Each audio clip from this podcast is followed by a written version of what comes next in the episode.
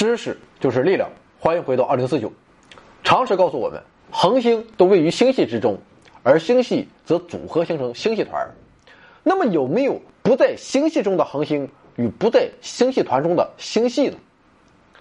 我们知道，宇宙中主导的力量是万有引力，在万有引力的作用下，宇宙中的物质存在着不同的层次结构。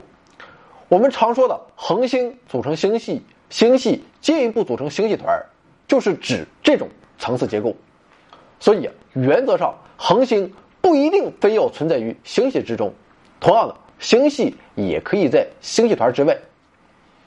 事实上，恒星起源于分子云的坍缩，在星系的引力场之下，分子云的密度要比星系之外大很多，这就是恒星形成的温床。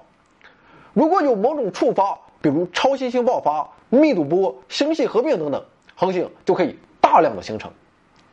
但是在星系之外，通常是无法达到恒星形成的条件的。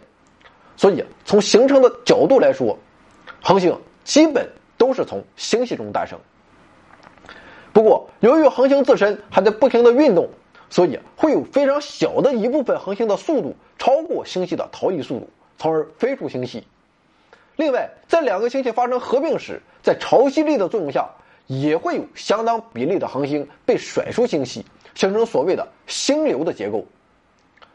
当然了，典型的星系中有上千亿颗恒星，零星的孤立恒星很有可能被星系俘获，所以粗略的说，几乎绝大部分的恒星都处于星系之内。对于星系来说，其产生的条件也类似。一个外在的吸引中心非常有助于坍缩。通常，这些外引力场是一些不发光的暗物质云。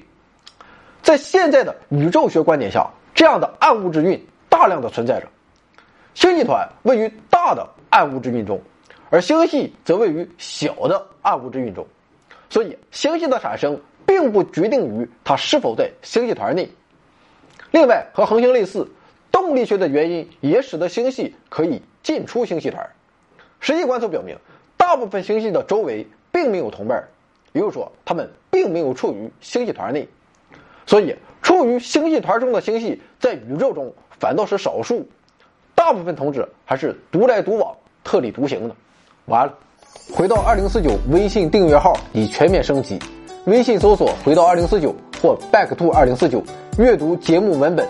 还有更多惊喜，精神的、物质的，还有你懂的。